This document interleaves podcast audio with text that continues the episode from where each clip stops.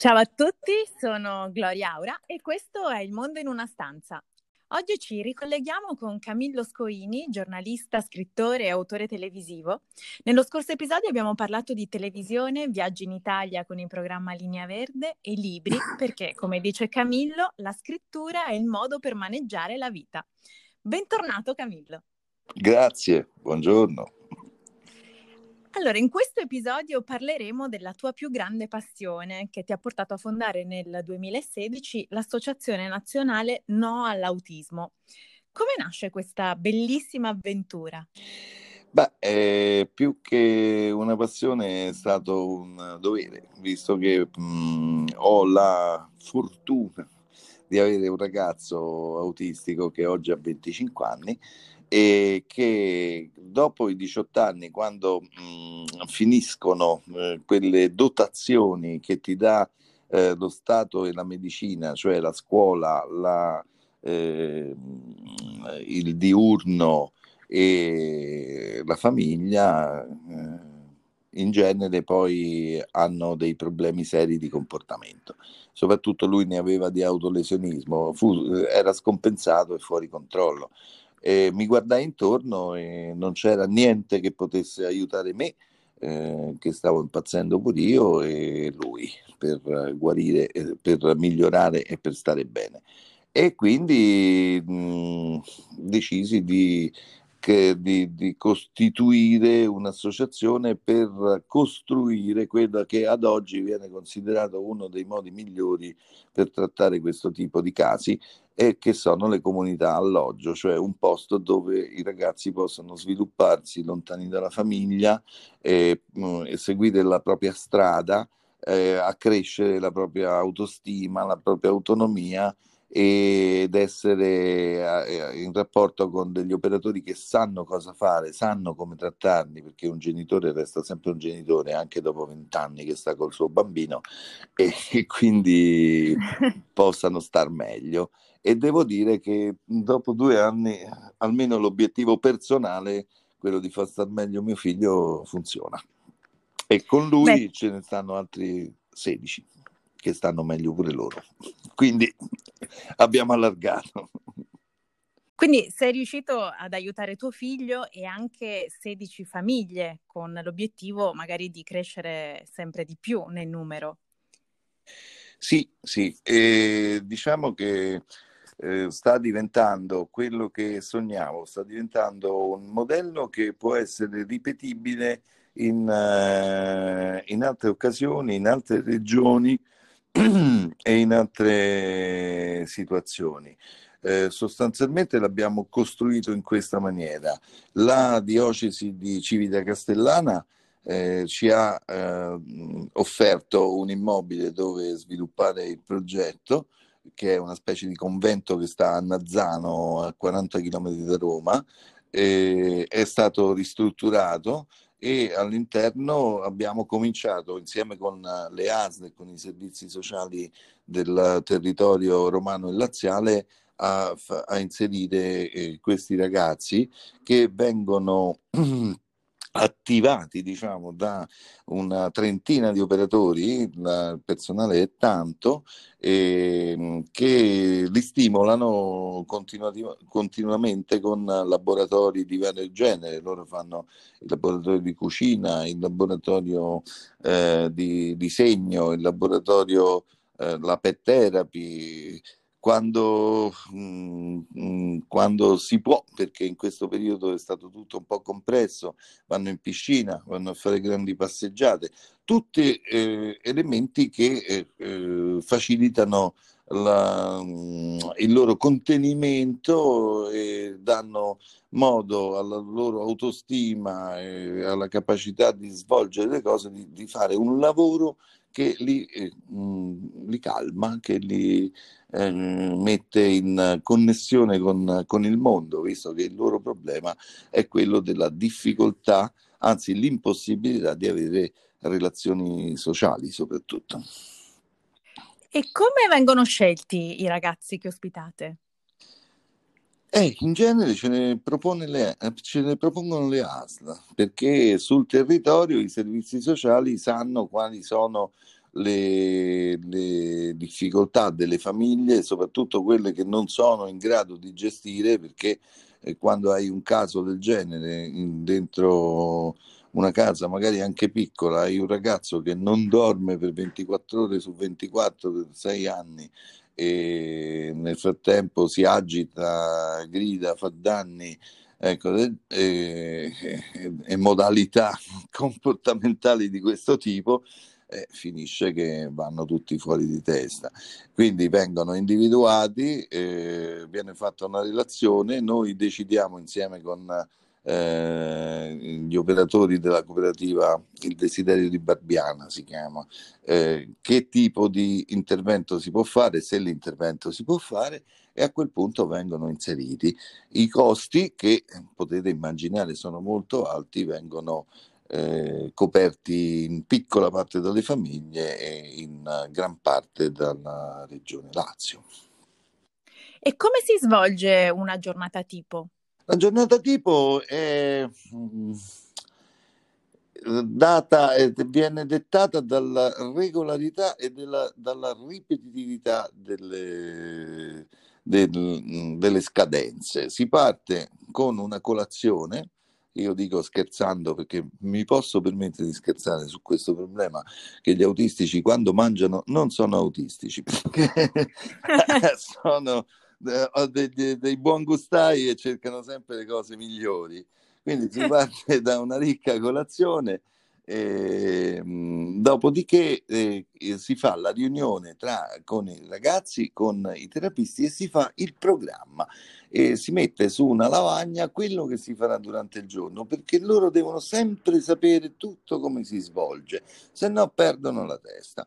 Quindi la prima programmazione è fare una passeggiata, poi ci sta il laboratorio di, faccio l'esempio, di disegno, eh, poi c'è la merenda, logicamente, poi eh, un altro momento di relax eh, o un momento di gioco, a seconda di quello che riescono a fare. Poi ora che sono arrivate le belle giornate possono stare fuori, abbiamo comunque un, un grosso giardino con un oliveto, c'è l'orto che fa parte anche del, delle, dei lavori che, che, che fanno.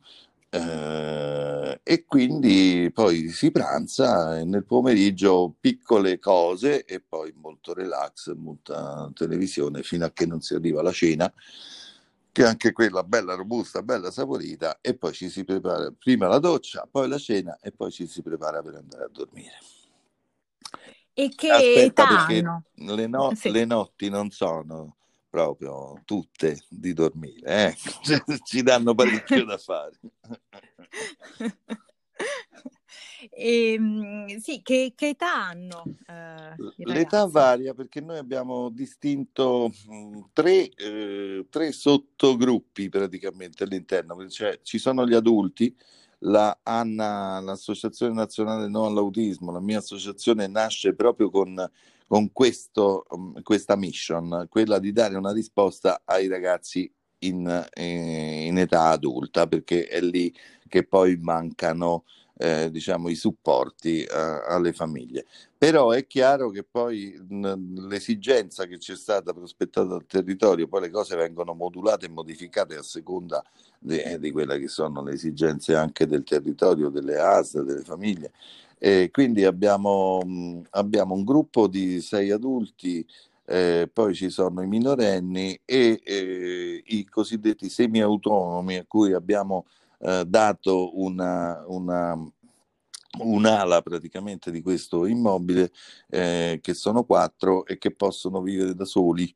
Sostanzialmente si cucinano, si fanno le docce da soli, stiamo cercando di stimolare in chi diciamo è eh, meno grave eh, le autonomie più forti eh, per, per, poter addirittura cercare poi un'inclusione sociale, di farli poi lavorare nel, nella realtà, nella comunità.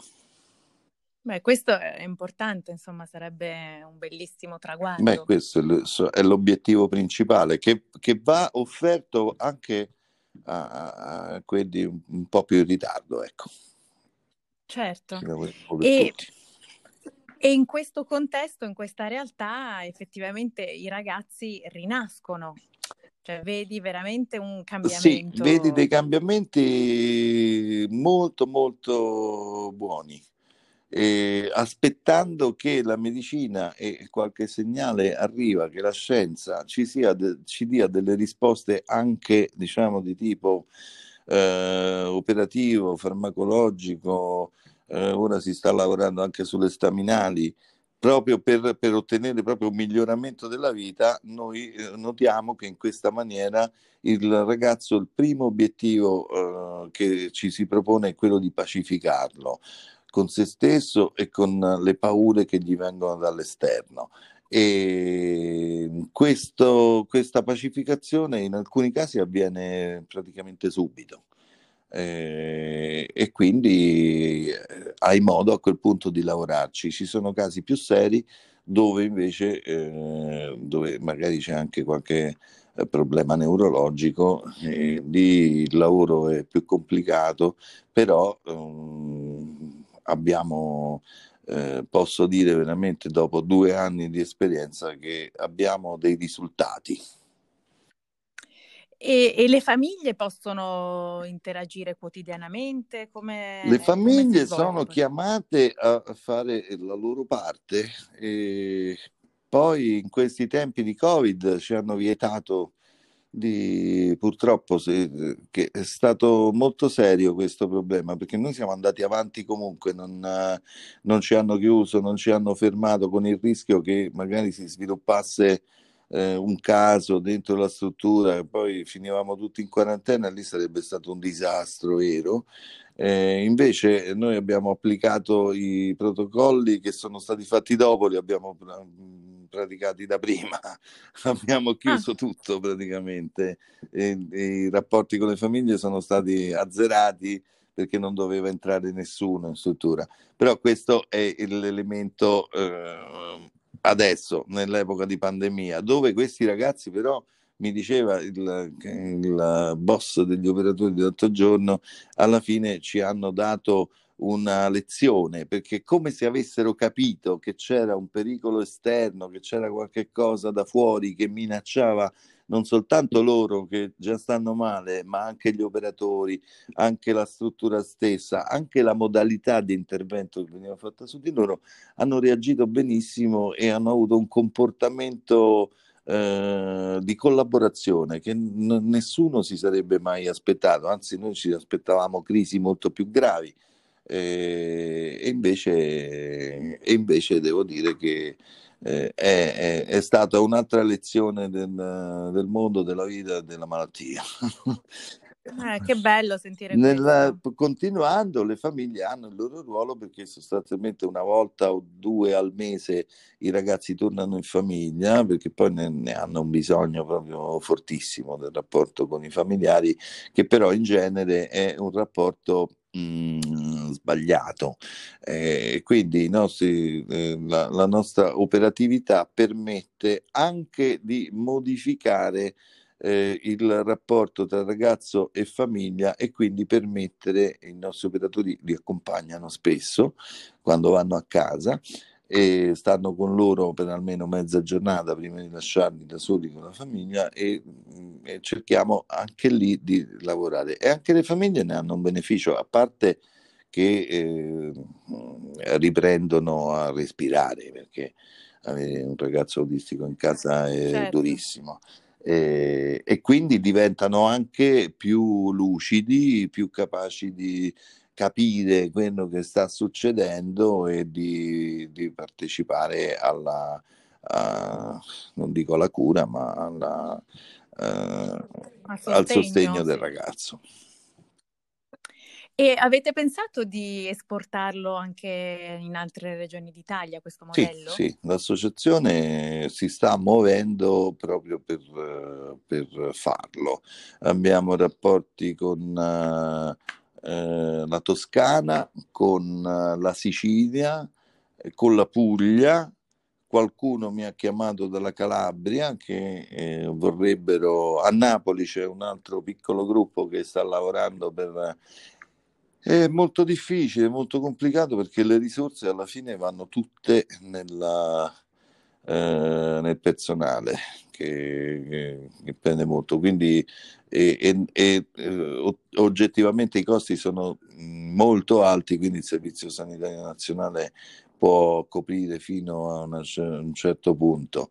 Eh, ci rivolgiamo anche alla beneficenza privata ottenendo qualche risultato, però insomma mh, è un lavoro, mh, noi vogliamo mh, prima mettere a punto per bene questo modello per poi proporlo veramente come una, uh, uh, un'eccellenza che possa essere seguita uh, anche da, da, da, proprio dal sistema regionale de, della sanità.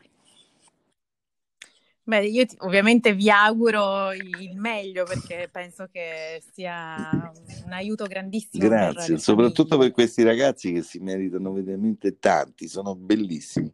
Se qualcuno vuole andare a vedere, abbiamo la pagina Facebook, il sito è Anna, eh, il nome di donna più una A, Ancona Napoli, Napoli, Ancona, Ancona.it e lì ci sono tante belle foto anche di quello e qualche filmato di quello che fanno i nostri ragazzi. Esatto, io ho visto i filmati e devo dire insomma che riempiono di gioia proprio, quindi avete fatto un grandissimo lavoro. Grazie, grazie.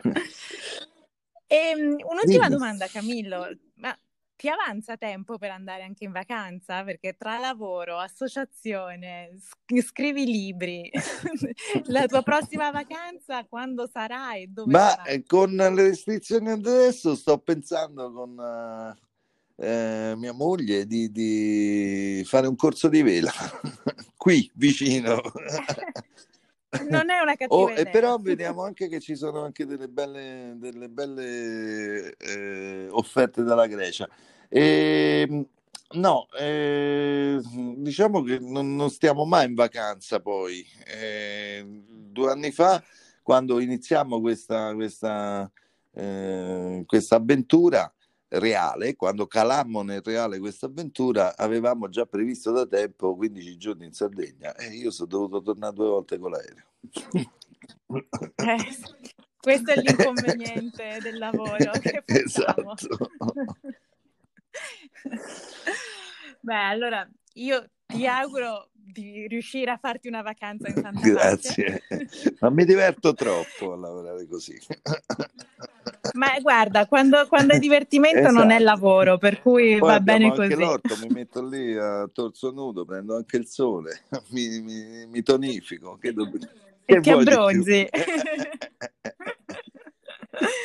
Va bene, beh, spero di venirti a trovare. Eh, molto volentieri, molto volentieri. È una bella esperienza. Verrò senz'altro, con grande piacere. Allora, io ti ringrazio, ringrazio ancora Camillo Scoini, ringrazio i nostri ascoltatori e invito tutti a visitare il sito dell'Associazione Nazionale No all'Autismo. Grazie Camillo, grazie, grazie buon lavoro. Mille. A presto. A presto, ciao.